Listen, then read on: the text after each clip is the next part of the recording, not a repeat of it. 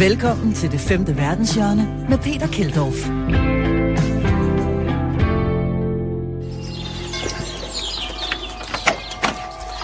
Oh, you must be Mr. Barnaby, Iris Rainbird. Do come in.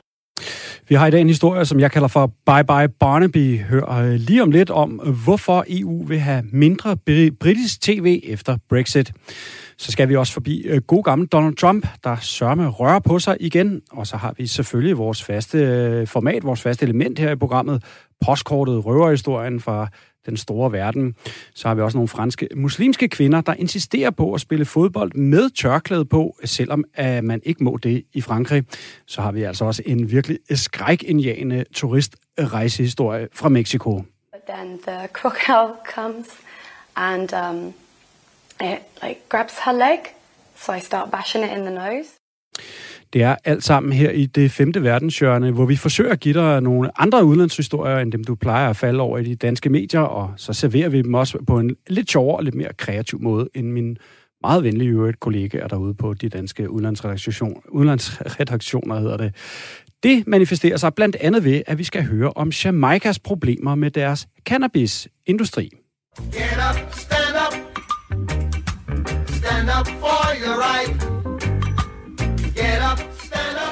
Bob Marleys efterkommere, altså hans børn blandt andet, og børnebørn, bruger nu arven på cannabis-eventyr. Men det er altså ikke så nemt, som man skulle tro på Jamaica, for cannabisindustrien på østaten har det noget sværere, end man egentlig skulle forvente, øh, ud fra sådan et sted, der er vant til at lave en masse cannabis. Den historie, den får du i den anden halvdel af programmet. Mit navn er Peter Keldorf. Velkommen til det femte verdenshjørne.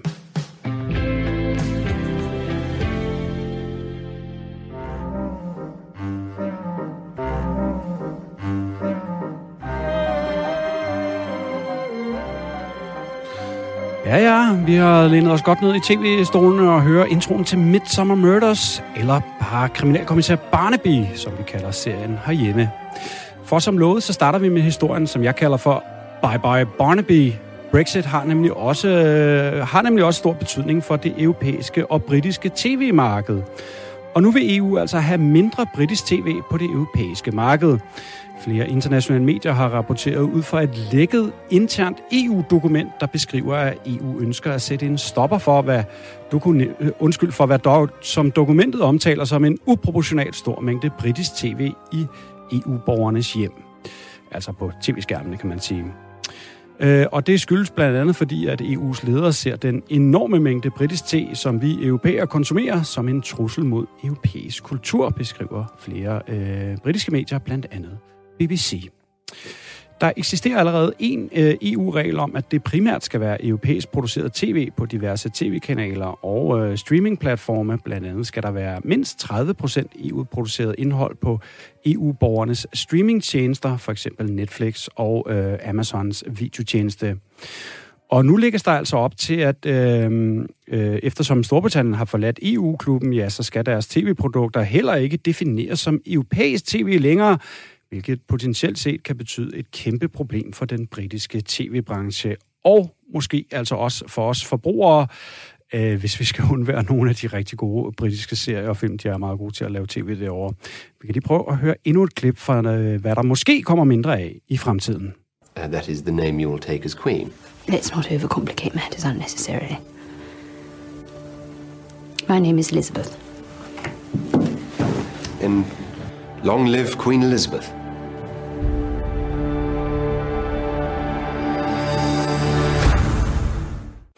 Ja, her var der altså et klip fra øh, traileren til kæmpe hittet The Crown, der har kørt på Netflix. Med os nu på en linje fra et eller andet sted i det europæiske sommerland, tror jeg nok, har vi Jakob Illeborg, øh, international korrespondent for BT. Øh, og du har jo altså ofte base i London og har boet i Storbritannien af flere omgange. Velkommen til programmet, Jakob. Ja, tak for det. Øh, Jakob, hvor er du henne af i, i verden her? Jeg, jeg ved, du er ikke i Storbritannien, vel? Nej, faktisk et ikke helt irrelevant sted i forhold til den her historie, fordi jeg er i Frankrig. Nå, okay. Øh, øh, og og, og øh, de, brit, de onde britiske tunger mener, at det i meget høj grad er franskmændene, der øh, står bag den her kulturkrig, som man kalder det. Øh, altså fordi, at franskmændene i mange år mener britterne, måske med nogen ret, har været jaloux på den store gennemslagskraft for britisk kultur, blandt andet for britisk tv og tv-serier, øh, og har ønsket at benytte Brexit som lejligheden til at give britterne en over snuden. Så, så øh, selvom jeg ikke kan prale af at stå i London, så kan jeg dog prale af at være i Frankrig, som ikke er helt irrelevant. Ja, jeg tror faktisk, jeg læste i, i nogle af de der artikler, jeg kan ikke huske, om det var BBC eller The Guardian, der havde et eller andet med, at jeg nævnte i oplægget der, at der skulle være en 30 procent, øh, som skulle være europæisk produceret på diverse tv-kanaler ja. og platforme. Og jeg mener faktisk at læse, at Frankrig, de har et eller andet krav om, om 60 procent på Præcis. nogle af deres øh, platforme. Men prøv at sætte nogle ord på, Jakob. Hvad er det, som EU lægger op til med hensyn til de britiske tv-serier og film? Jamen altså, det er jo en, en, en form for en, øh, en, hvad skal man sige, en, en fartsgrænse, en, en begrænsning af, hvor meget øh, de europæiske seere må få lov til at dykke ned i, i øh, britiske tv-serier, og, det, og, og i tv i det hele taget. Og, og nu spillede du lige et par rigtig gode klip fra, fra The Crown og, og fra Barnaby eller Midsommer Murders, men, men det er jo også en, en, en lang række øh, andre meget, meget populære øh, tv-serier. Faktisk er britisk tv det aller, aller mest øh, øh populære stof i hele Europa. Øh, øh, så, så derfor er det, øh, hvad skal man sige, et, et radikalt øh, øh, forslag eller en radikal tanke, øh, og, og som sagt ikke noget nyt. Øh, franskmændene har opereret inden for kultur med den her form for spil fransk. Øh, vi kender det jo også i Danmark, hvor der er en spil dansk dag. Men her skal vi så forestille os, at den her spil fransk og dansk og hollandsk og tysk og hvad det nu end måtte være dag, den kører altså året rundt. Og det vil sige, at det bliver op til alle mulige streamingplatforme og nationale udbydere, som DR, TV2, hvad det end måtte være, at leve op til, at de ikke viser øh, mere udenlandsk tv. Og pludselig der er Storbritannien at betragte som USA eller Australien eller et eller andet. Altså uden for EU. Og dermed så er der lagt op til et ret stort opgør, fordi denne her branche, tv-branchen, er meget, meget stor og meget vigtig for Storbritannien. Både i forhold til penge, øh, der bliver produceret og lavet utrolig meget kvalitets-tv og tv-serier i Storbritannien, men også i forhold til, hvad skal man sige, britternes evne til at sælge britiskhed øh, ude i verden. Man kunne også tænke på en serie som Downton Abbey for eksempel, som har gået sin sejrsgang over hele verden og har fortalt en, en sådan glansbilledagtig historie om de gamle godser i Storbritannien og hvordan man levede livet øh, dengang. Og, og det lapper europæerne i sig. Men altså, hvis øh, det her står, står for troende, og det tror jeg godt, man kan regne med, der er en mulighed for, ja, så øh, skal vi altså vende os til at se mere, flere historiske dramaer fra Holland eller øh, ja, andre spændende steder i Europa. Spørgsmålet er så, om seerne vil finde sig i det litauiske morserier på vej på øh, DR søndag aften her. Øh, ja, men de kan godt være, at de kan noget. Det skal man ikke Er der sige. nogen andre... Jeg skal lige sige, Jacob, inden øh, jeg stiller dig næste spørgsmål. Der er lidt larm ja. på linjen. Jeg tror måske, du skal stille, ja, dig, jeg, stille dig op øh, det modsat vinden ja. eller et eller andet. Ikke? Ja, jeg, jeg, jeg prøver at stille mig op, så, så vi tak får for det. Øh, er der nogen andre grunde til, at, øh, at EU lægger op til at minimere den øh, britiske andel af, af tv derhjemme hos øh, de europæiske borgere? Altså, på, der, er jo ingen tvivl om, at det her er en kærkommen mulighed for EU til at slå et slag for øh, europæisk tv- og filmproduktion. Det er klart, at, at øh, britterne har sproget, og kvæg sproget, og, og at vi altid er interesseret, interesseret os for for eksempel den britiske kongelige historie, der har de også nogle fortrin. Øh, og, og, og det håbet er fra EU's side, det er, at vi skal vende os til at høre andre sprog, øh, og at interessere, sig, interessere os for andre europæiske historier. Så, så der ligger en, en, en klar intention fra, fra EU's side om at, at slå et slag for europæisk kultur. Og Storbritannien er som sådan ikke længere at betragte som en del af EU-Europa i hvert fald. Øh, så, så, så der ligger altså en helt klar politisk motivation. Og det her, det har faktisk været en relativt varm kartoffel øh, under hele Brexit-forløbet. De britiske tv-producenter, de øh, øh, gjorde fra starten med rette opmærksom på, at det her vil komme. At så snart man trådte ud af EU, så vil der komme nye skrabe krav fra EU's side, og at det vil ramme den britiske tv-produktion meget hårdt. Øh, og, og det frygter man altså stadigvæk i, i den grad i, i Storbritannien, fordi at EU er det aller, aller vigtigste marked for, for øh, britisk tv-produktion, og i øvrigt for en masse anden kultur. Lad mig lige prøve at afspille et klip for dig, øh, Jakob, med Brexit-ministeren over for UK der, og så kan vi lige tale om det bagefter. if the EU choose to sort of harm themselves and their viewers by excluding some categories of UK um, content, we can't stop them, but we believe that uh, I'm sure good sense will prevail and we won't be in that position. In terms of EU policy, there's a long way to, to go uh, yet on this. We're not in favour of that. We're in favour of you know free circulation of um, audiovisual goods as of other goods. Ja, det lyder ikke helt til, at den øh, britiske Brexit-minister Lord Frost her, David Frost, er så optimistisk med hensyn til at påvirke øh, EU's holdning til at få øh, mindre, eller for, dermed at få øh, bibeholdt den mængde britisk tv, der er nu på de europæiske tv-skærne. Jakob, hvad bliver afgørende for fremtidens mængde af britisk tv øh, hos øh, EU-borgerne? Det gør i virkeligheden i hvilket omfang, øh, at det lykkedes at forhandle nye øh, krav og rettigheder hjem på en masse kulturområder.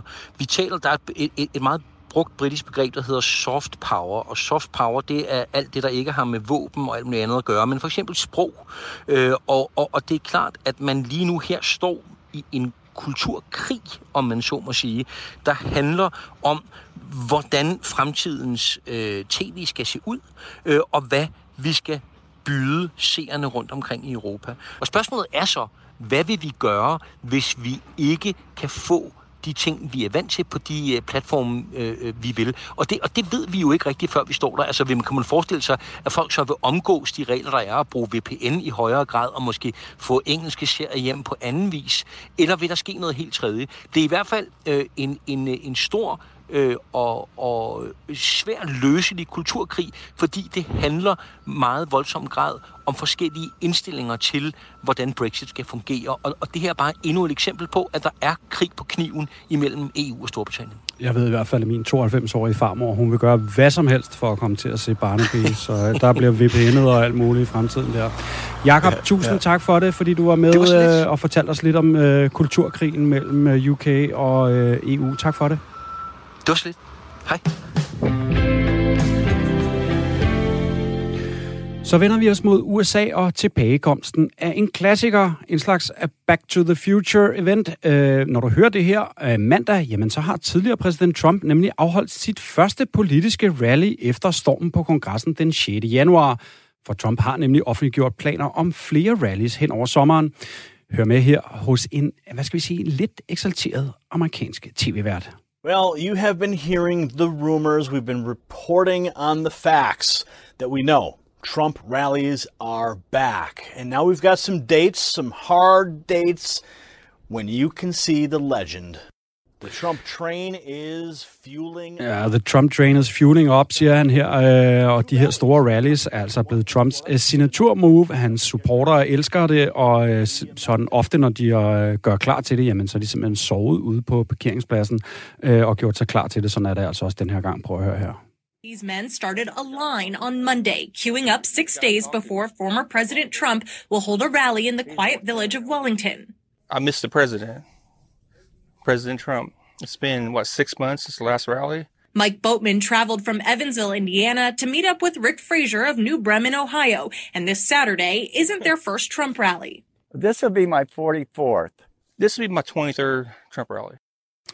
Ah, de her dudes de har altså været med til mange Trump-rallies. 44 har den ene været med til, altså dem, der, der allerede seks dage før øh, det her rally havde ventet ude foran.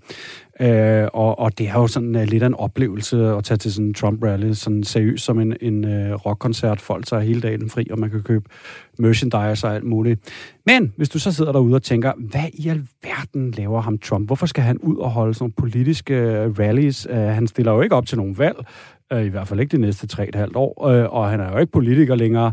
Jamen så prøv at høre uh, manden selv her fra uh, et af de få interview, han har givet for nylig her fra Fox News forleden. So I'm very honored to say that my endorsement means more than any endorsement that has ever been given by anybody. I'll be working and getting a lot of great people elected, and then uh, we'll be making a decision on 2024. But if you look at the numbers, uh, people are liking me more now than ever before. Ja, som vi hørte, den tidligere præsident øh, Trump øh, blev ved med at snakke om præsidentvalget i 2024. Altså leger han med tanken, altså han teaser øh, tit og ofte i amerikanske medier om, at han vil stille op igen i 2024, og de her rallies hen over sommeren skal altså være med til at booste den opfattelse, at Trump stiller op igen.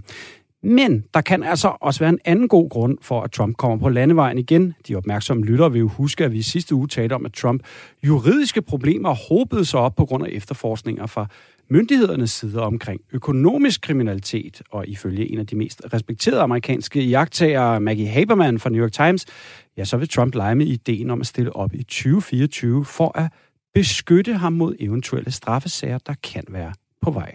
But remember, this is all taking place as he is facing the prospect of an indictment in Manhattan from the Manhattan District Attorney. We know that uh, there could be charges against uh, his chief financial officer, Alan Weisselberg, in the coming weeks. We know that there is a question about whether Donald Trump himself or anyone else at the company could get charged. And so I think when you look at how he's talking about his political future, A, I was struck that he didn't say anything about, you know, the unfair election the way that he has before. Ja, er altså New York Times Maggie Haberman, som mener, at Trump bruger sine politiske aktiviteter, de her rallies og, og snakke om 2024 til at kunne beskytte sig selv i eventuelt kommende retssager, for blandt andet at kunne sige, at de her beskyldninger om økonomisk kriminalitet, ja, de er altså et udtryk for, og så kommer der en Trump-klassiker, et politisk heksejagt.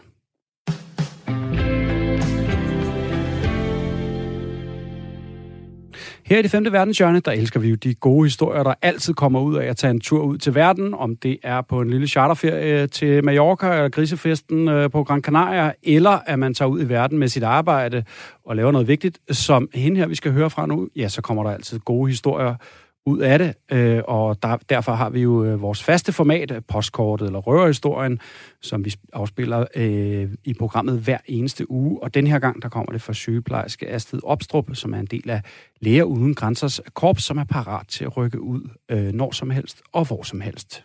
Kære det femte verdenshjørne, her kommer der en øh, fortælling og en hilsen fra Yemen. Jeg hedder Astrid Opstrup, øh, og jeg er sygeplejerske, og jeg arbejder for Læger Uden Grænser, og øhm, har i den forbindelse været udsendt til Yemen. Jeg var der i 6 måneder, og er lige kommet hjem for to måneder siden, og det var min 10. udsendelse med Læger Uden Grænser. Jeg har allerede været i Yemen før, så det var ikke fordi, det var helt nyt. Øhm, og det var meget vigtigt for mig at komme tilbage til Yemen. Yemen er et af de lande i verden, hvor det er allerfarligst at være kvinde det har, der er mange ting, hvorfor, at det, hvorfor det er sådan. Øhm, men noget af det er blandt andet, at kvinderne ikke har selvbestemmelse, i hvert fald ikke i, de, i det område, hvor jeg var. Øhm, det er et meget kønsopdelt land. Kvinder og mænd kan, bliver ikke sådan blandet. Kvinderne er fuldt tildækket og går i både abaya, den her lange sorte kjole, og også i niqab, som dækker hele ansigtet, hvor man kun kan se øjnene. Og det gør de stort set i, i hele landet. Øhm, det er et øh, land, som har været i krig i mange år, og det kan man tydeligt mærke. Det har, øh, det har ødelagt landet, og det har bragt mennesker ud i, i en, en, en krise, som, som kan være svær at, at se sig ud af. Men jeg var der for at åbne et lille, et lille fødehospital, øh, hvor vi skulle hjælpe kvinder til at kunne føde sikkert, og vi skulle også åbne en lille neonatalafdeling, og det er der, hvor børnene er indlagt, eller børnene, de nyfødte babyer er indlagt, øh, hvis de har brug for hvis de har brug for for eksempel ilt, eller øh, har brug for hjælp til øh, armeetablering, eller hvis de er født for, for tidligt. Øhm, og vi åbnede det her lille hospital i, i nordvest i landet. I det område, der var der, var der stort set ingen øh, gratis hospitaler. Øh, der var mange små landsbyer og mange små sådan, øh, ja, områder uden for den by, hvor vi åbnede hospitalet i, så, så de havde tit langt øh, for at skulle komme til hospitalet. Og kvinderne fødte hovedsageligt derhjemme. Der var ikke nogen, øh, der, der, eller der var nogle hospitaler, som, hvor man kunne få et kejsersnit, men når jeg siger få et kejsersnit, så kunne man ikke få det. Man kunne betale sig for det. Og der var langt for mange af dem til det nærmeste Læger Uden Grænser Hospital i en anden by, der hedder Abs. Så vi åbnede et lille, et lille hospital, hvor vi også kunne lave kejsersnit. Og det skulle vise sig, at det var den rigtige beslutning. I, i starten havde, havde, havde overvejelsen været, at det kun skulle være til almindelige fødsler. Men vi kunne jo, vi, dem der ligesom var der før vi åbnede, kunne jo hurtigt se, at det var nødvendigt også at skulle lave kejsersnit. Kvinderne i Yemen øh, er utrolig hårdt ramt af, af både at, at ikke at kunne bestemme selv over deres krop, men, men også af hele den situation med, øh, med den krig, der har været mange år. Det er et af verdens fattigste lande. Vi så rigtig mange kvinder, som var underernæret øh, eller fejlenæret, som havde kronisk øh, anemi, øh, og derfor jo havde sværere ved at skulle føde børn for eksempel, øh, fordi risikoen for at, at bløde var, var stor. Øh, de fødte alle sammen derhjemme, men vi vidste jo også godt, at de døde også derhjemme, kvinderne, øh, af at føde børn, blandt andet af blødning. Det der også er ved det er, at der er heller ikke noget øh, hjælp til kvinderne, før de føder.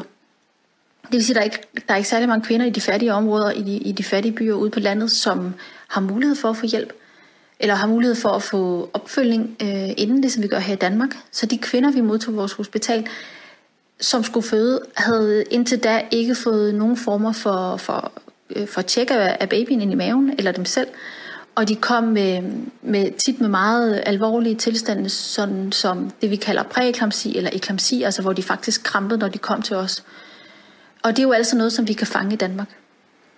Og som man går til kontrol for i Danmark, og som det, der ikke eksisterede øh, i det område, hvor jeg var. Øhm, så vi modtog kvinder, som var rigtig syge og rigtig dårlige og tæt på at dø. Øhm, jeg husker især øh, et, øh, en kvinde, som, som kom ind til os og havde krampet længe, eller havde krampet flere gange derhjemme, og havde så også krampet undervejs, mens de skulle få hende over til vores hospital. Øhm, men manden var ikke med. Og sådan var det også. En gang imellem, så var mændene ikke med, øh, og det var kvinder, der kom med enten en mor eller en søster. Men vi må ikke lave et kejsersnit på en kvinde, uden at hendes mand, eller hendes far, eller hendes onkel, i hvert fald en, et mandligt overhoved i familien, accepterer det og skriver under på det. Fordi kvinderne ikke bestemmer selv. Øhm, og på trods af, at jeg har været ude rigtig mange gange med grænser, og, så, og, og jo i de fleste lande føler, at man er langt væk hjemmefra, fordi tingene er så anderledes, og man er i nogle ekstremt fattige områder, og, og, lærer, og som Læret grænser arbejder vi i de områder hvor, i verden, hvor, hvor der er allermest behov for det, og hvor, hvor, hvor, hvor landene virkelig er, er i krise, hvor sundhedssystemerne ikke slår til. Så synes jeg alligevel, det har været det er meget ekstremt i Yemen netop fordi, at kvinden ikke kan bestemme selv. Så jeg stod jo der med en kvinde, som vi var parat til at, at lave et kejsersnit på, for at redde hendes liv og for at redde babyens liv. Og skulle have fat på hendes, på, hendes mandlige over, på det mandlige overhoved i familien. Øhm, og, og, og der er det jo et spørgsmål om sekunder nogle gange, og meget få minutter. Øhm, og det, det var et enormt pres på os alle sammen, og, og, og vi var alle sammen meget stresset over det fordi vi jo skulle have reddet hendes liv, især hendes liv. Øhm, det lykkedes os heldigvis at få, at få hende reddet.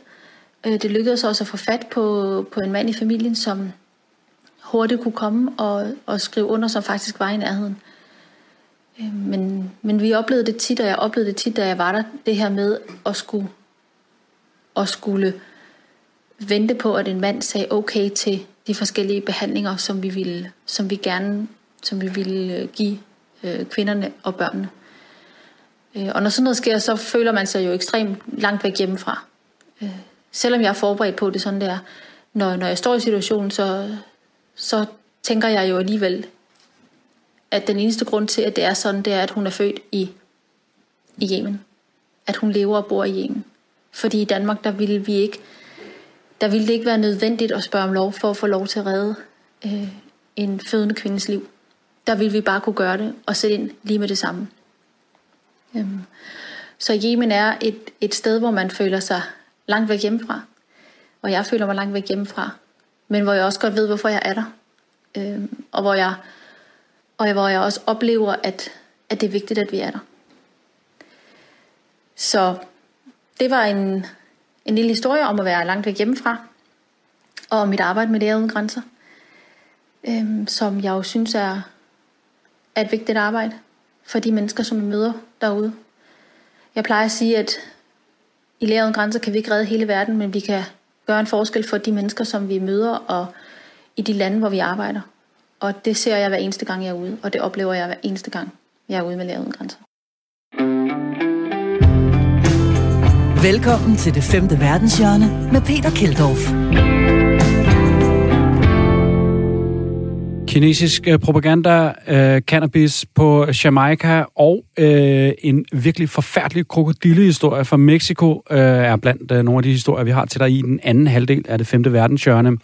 Øh, godt, du lytter med her igen, og vi starter altså øh, som lovet i øh, Kina, øh, og den første historie foregår i den omstridte øh, Xinjiang-provins. 今天，呃，蓬佩奥说，我们维吾尔族关起来了，没有自由了。 Den her forretningsdrivende, vi lige hørte, har simpelthen fået en hovedrolle i en stor New York Times-afsløring, og det samme har en taxachauffør. 因为在我们新疆根本根本没有这种事儿。 Det, øh, vi hørte de to sige, var, at de er meget frie, og der intet problem er med undertrykkelse af de såkaldte uigurer, der er et muslimsk mindretal i Kina. Men ordlyden på videoerne er næsten identisk, og New York Times og non-profit-mediet ProPublica har nu analyseret øh, og prøv at høre efter her, 3.000 videoer har de analyseret, som oprindeligt er lagt ud på de sociale medier i Kina, og den undersøgelse konkluderer altså nu, at, øh, øh, ja, altså, at eftersom de mange tusinde videoer i høj grad bærer det samme kendetegn, altså for eksempel den er den nærmest identisk ordlyd i mange af dem, ja, øh, så mener New York Times og ProPublica, at de er sikre på, at det er et statskoordineret propagandamove fra den kinesiske regering. Øh, jeg har taget mig lidt sammen, og så klippet fire af de her klip øh, fra de her videoer sammen, og så skal vi lige prøve at høre dem lagt op af hinanden. 我们很自由。啊，我们现在很自由。 我们现在的生活非常幸福，很很自由。我们在这边是非常非常自由的。 Ja, jeg gætter på, at der ikke er så mange af jer derude, der kan tale kinesisk, men de siger altså alle sammen på en eller anden, øh, stort set det samme, en eller anden udgave af, vi er meget frie. Men det mener New York Times og ProPublica, der står bag den her omfattende journalistiske undersøgelse, altså ikke er sandt. De har fulgt de her 3.000 videoer tilbage til en kommunistisk parti-app, hvor de altså optrådte første gang, og er så sidenhen blevet lagt på de kinesiske sociale medier, men også på, øh, i går så en vestlige, såsom YouTube og Twitter, øh, hvoraf øh, mange af dem så i hvert fald har optrådt med engelske undertekster på, hvilket også menes at være et bevis på, at målgruppen er mere global end bare kinesere, og at det altså skulle være et koordineret øh, propagandaindsats fra den kinesiske regering for at, at påvirke den globale opfattelse af situationen i Xinjiang. Og lad os lige her til sidst øh, rise lidt op, øh, hvad den går ud på. Xinjiang-provinsen er nemlig den her autonome region i Kina, hvor myndighederne slår hårdt ned på de såkaldte uigurer, det muslimske mindretal. Ifølge menneskerettighedsorganisationer, så har op mod 1 million uigurer siddet interneret i genopdragelseslejre, og siden så er mange blevet flyttet til fængsler eller tvangsarbejdslejre, og øh, USA og Vesten mener altså, der bliver gået systematisk undertrykkelse og overgreb på uigurerne, og har derfor indført sanktioner, mens kineserne altså kører en øh, pænt hård propagandastil. Øh, de opmærksomme lyttere kan måske huske, at vi for to måneder siden havde et indslag om en øh, kinesisk øh, propagandamusical om livet i Xinjiang, som altså var så åh, så dejligt og harmonisk, i hvert fald ifølge den her musical, øh, og hvis man skal tro den kinesiske propagandamaskine, som altså nu igen kører for fuld plus.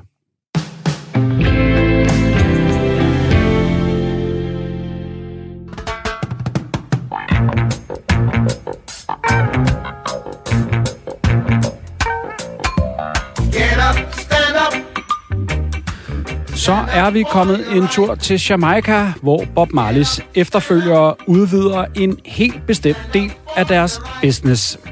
Det er øh, tidsskriftet The Economist, der har historien om, at Bob Marleys familie nu bruger arven og nogle af de mange penge, som er forbundet med Bob Marleys navn, til at udvide familiens i forvejen halvstore cannabisforretning.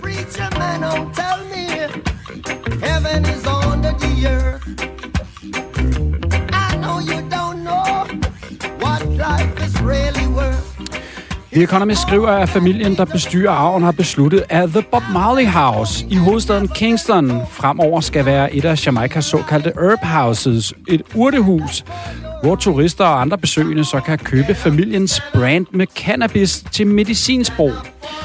Mærket hedder Marley Natural, og øh, det her øh, brand, det sælger altså et utal af forskellige cannabisprodukter, både til medicinsk terapeutisk brug, som jeg nævnte, men altså også til for sjov brug, hvis man bare vil være skæv, i for eksempel USA hvor mange delstater har lovliggjort at ryge marijuana for sjov.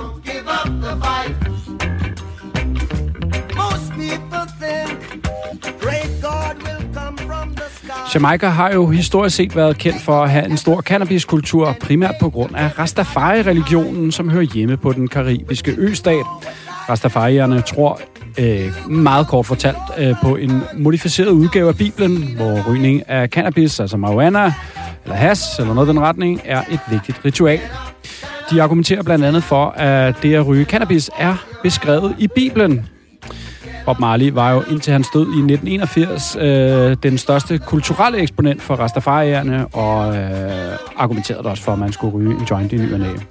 Og siden har familien altså skudt penge ind i det ekstremt boomende cannabismarked, og nu udvider de altså businessdelen med deres cannabisforretning.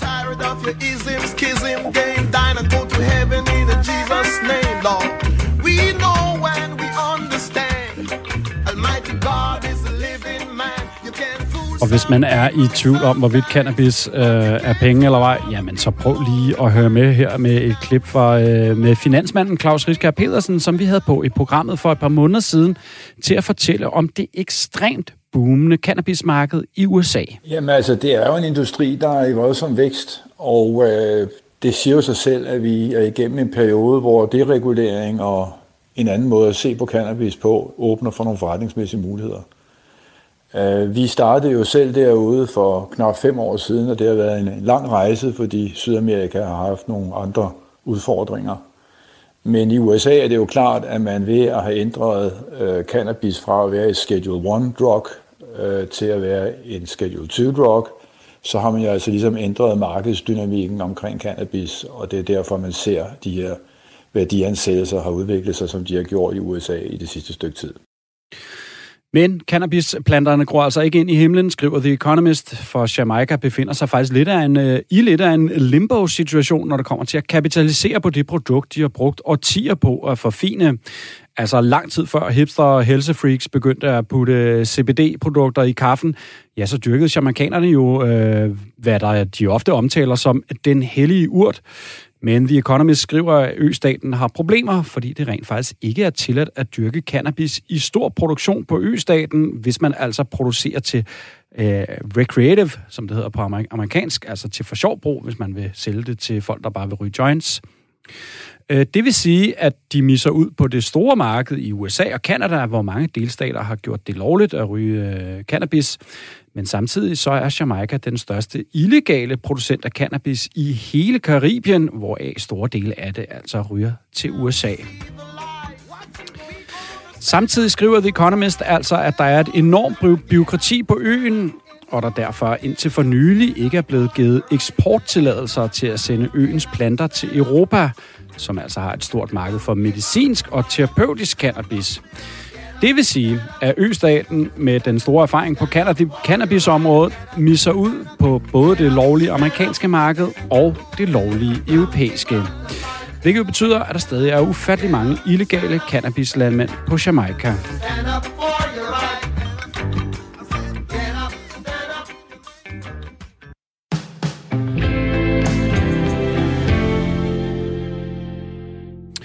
Sommerferien står lige for døren, og nogle af os skal ud og rejse. Det bliver så godt, når vi kan det. Men der er, kan er jo også, man kan være uheldig, og der sker øh, lidt uheldige ting øh, på rejsen. Det ved vi jo alle sammen. Øh, og øh, der er altså nogle her, nogle britiske tvillinger, der er kommet fuldstændig galt afsted. Prøv at høre her. Et mareridtsagtigt scenarie for de to britiske tvillinger på rejse i Mexico. Her er altså et klip fra en britisk tv-station, som de har lagt ud på YouTube. When twins Melissa and Georgia Laurie ventured out on a day trip last Sunday during their volunteering trip to Mexico. They had no idea that what should have been a day swimming and relaxing would end in scenes more reminiscent of a horror film. Reminiscent of a horror film. Det minder om en horrorfilm, lød det her fra studieverden. De to 28-årige tvillinger, Georgia og Melissa Laurie, skulle ud og se på en lagune i Mexico og svømme lidt, da den ene tvilling blev angrebet af en krokodille. Well, attacked by a 10 foot crocodile, Melissa was left fighting for her life, and without the quick actions of her sister, almost certainly wouldn't be here right now. Ja, de to piger var ude at svømme med deres venner, da de så en krokodille og forsøgte derefter at komme tilbage til bredden. Her kan vi lige høre søsteren Georgia fortælle om, hvad der skete. My sister, she saw the crocodile, so she said, "Oh, there's a crocodile," and so we started swimming away. My friend said to um, to try and get to the bank, try and get to safety. Um, but uh, my two friends, they managed to to get to safety, um, and when we turned around, I could just hear my sister screaming, and then I saw her getting taken underwater. So um, when I managed uh, a bank where I could stand up, I was I was screaming for her, guys, where is she? Do you know Do you know where Mel is? What's going on? What's happening? Um, and they didn't know where she was, so we were all all screaming her name, but there was no no sound, nothing. So at the time, I'm really worried because I the last thing I see is her being taken underwater, and then she's not responding. So I'm at this point thinking, I'm thinking she's dead, honestly. Kort tid efter kan Georgia se søsterens lig flyde i overfladen, og hun, øh, eller hvad hun tror er søsterens lig øh, flyde i overfladen, og hun forsøger at bjerge sin søster. and I just see her floating, her body floating, face down. Um, so I I go up to her and I and I drag her body towards me, lay her on my chest. Um, but then the crocodile comes and um, it like grabs her leg, so I start bashing it in the nose. Georgia fortsætter med at slå og slå og, øh, og slå krokodillen på næbet, og så svømmer krokodillen altså væk. Øh, men kort tid efter, så vender den tilbage igen. It comes back again, second time. So I'm bashing it on the nose, um, but I'm trying to keep her head up at the same time so she doesn't drown. Um, and then it goes away eventually, and I then try and drag her to the safety of somewhere a little bit more um, covered. And um, that's when I had to actually drag her by a hair because I was so tired. Ja, som om det ikke var nok. Øh, øh, kort tid efter, jamen, så vender den cirka 3,5 meter lange krokodille tilbage for tredje gang og begynder blandt andet på det såkaldte death roll, hvor de ruller byttet rundt, fortæller søsteren her. It came back a third time. Um, and that's when she sustained a lot of injuries. That's when I sustained the injury on my wrist, um, where it bit her on the leg and it tried to death roll her and drag her away. So I was bashing her on the nose. Um, and then, yeah, it, it went away. Eventually, we managed to haul her into the boat. Igen øh, fik søsteren slået krokodillen hårdt på næbet og trukket hendes tvillingesøster op i en båd, så de kunne komme på hospitalet. Hun frygtede, at søsteren skulle dø undervejs, men hun nåede altså at få hende på hospitalet, hvor søsteren så gik i koma. Men nu ser det heldigvis meget bedre ud, og søsteren ser ud til at overleve og komme sig nogenlunde. So they've actually brought her out of the coma now. Um, she's she's doing really well. She's doing really well. Um, so she was actually incubated um, and she was in a coma for four days, um, but she's come around and actually her recovery is is is really good. Um, she she can talk now. Um, she she got a little bit of movement, so she's walking. Det var faktisk en tysk guide, der havde påstået over for kvinderne og deres venner, at der ingen krokodiller var i det område. De spurgte ham øh, rent faktisk lige inden, at de hoppede i, og så svarede han, at der ingen crocs var i det der område. Det ved jeg øh, personligt selv er fuldstændig total løgn. Jeg har nemlig været i den del af Mexico flere gange og arbejde. Jeg har også boet der en kort periode, der var helt øh, young og lavet noget, der minder om de her øh, pigers øh, rejse. Øh, og, og der er øh, seriøst nærmest øh, krokodiller i hver en lille flod. Man ser dem ofte ligge og sove på flodbredden, eller sådan doven svømme lidt rundt. Øh, Ofte ser man dem, hvis man er på stranden ude ved Stillehavet, og der er sådan en flodmunding. Det er jo ferskvandsdyr, de her krokodiller, der er i Mexico. Så de kommer ikke rigtig ud i havet, men de kan godt ligge tæt på, hvor flodernes øh, ferskvand flyder ud i Stillehavet. Øh, de lokale, de er altså ofte helt vant til dem, og det bliver jeg altså aldrig helt øh, for nu at sige det mildt, så er de sygt uhyggelige, de her bæster. Godt, at søsteren øh, nu har det bedre, og så skal de altså snart hjem til familien i England. Den der tyske guide, ja, han er derimod stukket af, inden de meksikanske myndigheder kunne nå at få fat på ham, og det eneste, som myndighederne har set, det er hans efterladte motorcykel, skriver The Guardian.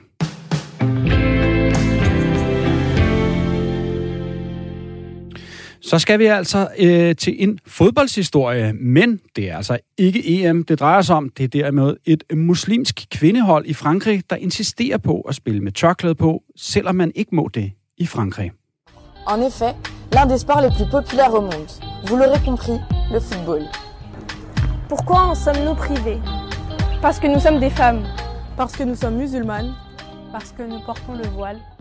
Ja, her var der altså et YouTube-klip med de såkaldte Les Hijabers, som bruger ordet for hijab i deres holdnavn. Hijab er altså det traditionelle slør, som muslimske kvinder går med. Og, og det er så den udgave, der kun dækker håret, ikke ansigtet.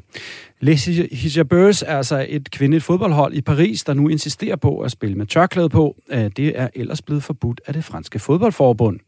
Kvinderne mener, at det forbud er et brud på øh, religionsfriheden, og, der, og har altså derfor nu startet en klub, med, som der nu er 100 medlemmer i, hvor de spiller mod andre hold i Frankrig. Og det er altså så uden for de officielle fodboldligaer, er holdet Les Hijabers spiller. Je m'engage au sein du collectif Les Hijabeuses pour dire stop. Je m'engage pour demander du changement, pour interpeller la Fédération française de football. Je m'engage au sein du collectif Les Hijabeuses. Det er altså en efterhånden klassisk, men altså stadigvæk meget ophedet debat, som de unge kvinder øh, de nu dumper ned i. Øh, Sløret og andre religiøse symboler er blevet forbudt flere steder i det offentlige rum i Frankrig i de sidste par år. For eksempel må man heller ikke have slør på i de offentlige skoler i Frankrig. Øh, Der er også vedtaget et lovforslag for nylig, der skal forbyde unge kvinder under 18 år at have sløret og altså også andre religiøse symboler på øh, i det offentlige rum. Det har startet en stor debat og en kampagne på de sociale medier, der kaldes for på engelsk i hvert fald, Hands Off My Hijab, hvor folk altså støtter op om øh, franske muslimers ret til at bære deres traditionelle tørklæde. Under fodbold-EM har vi jo set, hvordan sport og politik flyder endnu mere sammen, end det gjorde i forvejen, blandt andet ved kampen mellem Tyskland og Ungarn forleden, hvor tyskerne ville lade deres stadion oplyse i regnbuens farver for at lave en manifestation mod diskriminerende lov mod LGBT-miljøet i Ungarn. I øvrigt kan jeg altså lige på falderæbet nævne her, at flere af de allerstørste spillere hos de franske EM-favoritter er praktiserende muslimer, blandt andet Pogba, Kanté og Benzema.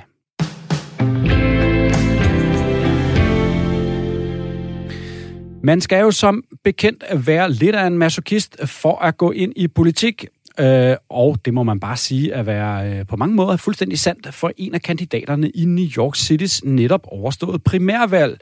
Den 26-årige Zach Wiener. Ja, lad os lige prøve at høre et klip fra ham. Hi, District 6. I'm Zach Wiener. I hope you'll select me to represent the Democratic Party in November's general election. I'm the best fit for the job because I love the Upper West Side. I've lived here my whole life. I'm stakkels Zach Wiener, som vi her hører i hans kampagnevideo, fik altså for nylig lækket en sadomasochist, undskyld, det kunne jeg slet ikke sige, sadomasochistisk video af ham i de afgørende dage op til valget, hvor han stillede op til, øh, hvad der svarer til New York Citys byråd. På Twitter blev der simpelthen op, øh, uploadet, postet en meget detaljeret sexvideo, hvor Zach Wiener bliver håndteret godt og grundigt af en dominerende kvinde, mens han er nøgen sidder og er bundet og kniblet. Og så kom historien ellers i tabloidpressen, hvor de både delte screenshots og zoomede ind og det hele. Øh, Zach Wieners svar, det var faktisk rimelig køligt. Han sagde til New York Post, et øh, amerikansk tabloidavis, øh, avis, at han var en proud BDSM'er, en stolt og aktiv sadomasochist. Der har dog været øh, vedholdende rygter om, at det var noget, han og kampagnen havde lægget med vilje. Blandt andet fordi hans svar minder ufattelig meget om en scene i et meget kendt øh, tv-show, en, altså en tv-serie, serien Billions. Prøv at høre med her. I, uh, in my private life,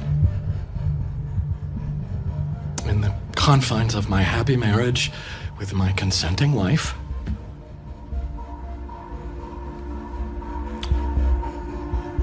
practice sadomasochism. I tv-serien er det altså en af hovedpersonerne, der stiller op til at være, hvad der svarer til en slags justitsminister i netop New York, øh, og han bliver afpresset af en rival, der tror med at offentliggøre fotos af ham, hvor han er i gang med sadomasochistisk sex. In fact, uh, political opponents of mine were plotting to use it against me. I said, bring it. Ja, altså så øh, det her, det minder altså pænt meget om scenen i Billions, men altså Zach Wiener, og det hedder han altså, jeg er ked af at sige det, han har været ude at sige, at han aldrig har set serien, og det intet har på sig det her med, at det skulle være noget, de havde lavet for at få opmærksomhed. Altså intet PR-stunt, og øh, valget til City Council, spørger du så derude, byrådet ish i New York, det vandt Zach Wiener. Ikke.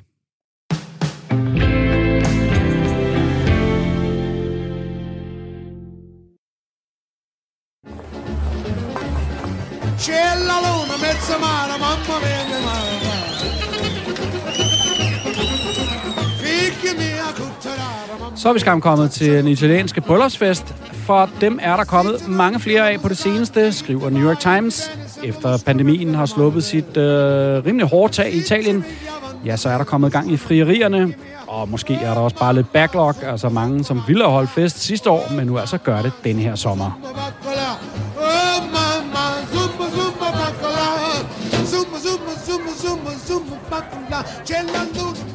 Der har altså været forbud mod at afholde bryllupsfester i omkring et år, men det blev altså løftet for her for små 14 dage siden. Den 15. juni var det slut med forbud, og folk kunne afholde og tage til bryllupsfester igen.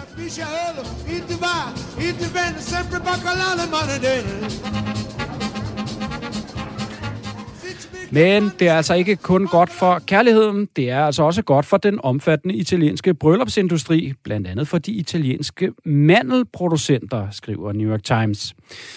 Det er nemlig en stor tradition i Italien, specielt i det sydlige Italien, at bryllupper kommer med sådanne små gaveposer med helt specielle traditionelle sukkerovertrukne mandler, de såkaldte confetti. Ifølge New York Times, der har besøgt epicentret for den italienske slik- og mandelindustri, så har den business været så hårdt ramt, at nogle har oplevet en nedgang på hele 90 procent. Men nu er der altså kommet godt gang i sukkermandelproduktionen, og selvfølgelig også de andre dele øh, af den italienske øh, bryllupsindustri, fordi at det nu er tilladt at komme til og afholde bryllup igen. For at deltage i de italienske bryllupper, jamen, så skal man kunne fremvise deres øh, sådan lidt analoge version af et coronapas, øh, og der er stadig altså en række forholdsregler, man skal tage sig. Der skal for eksempel holdes øh, afstand og det slige.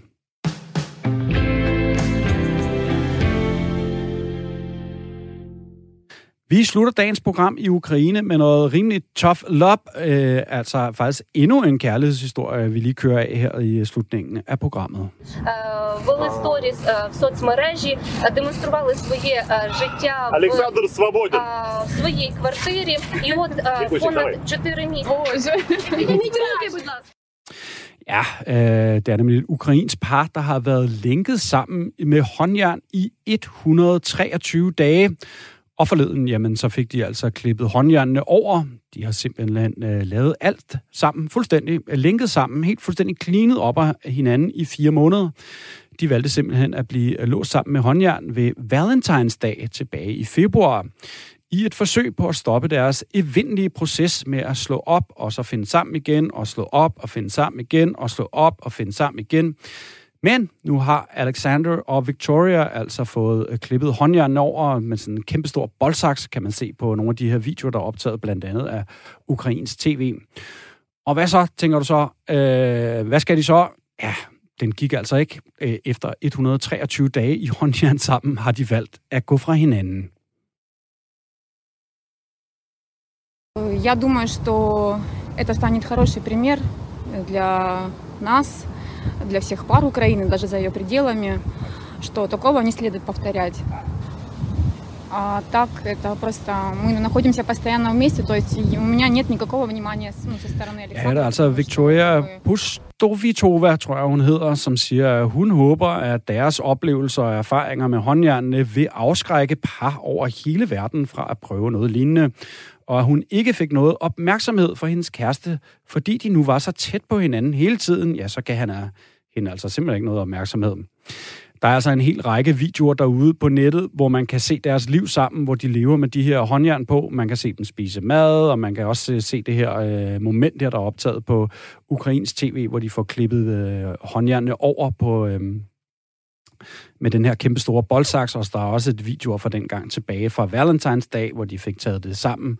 Øh, og vi kan lige prøve at se her. Lad os få den gang i den her. Ja, ja Lidt larmende klip her, men øh, det der sker er altså øh, en video, hvor Victoria er i gang med at fyndtørre sit hår med hårtørren på badeværelset, mens Alexander altså står ved siden af og kigger sådan lidt stenet på det.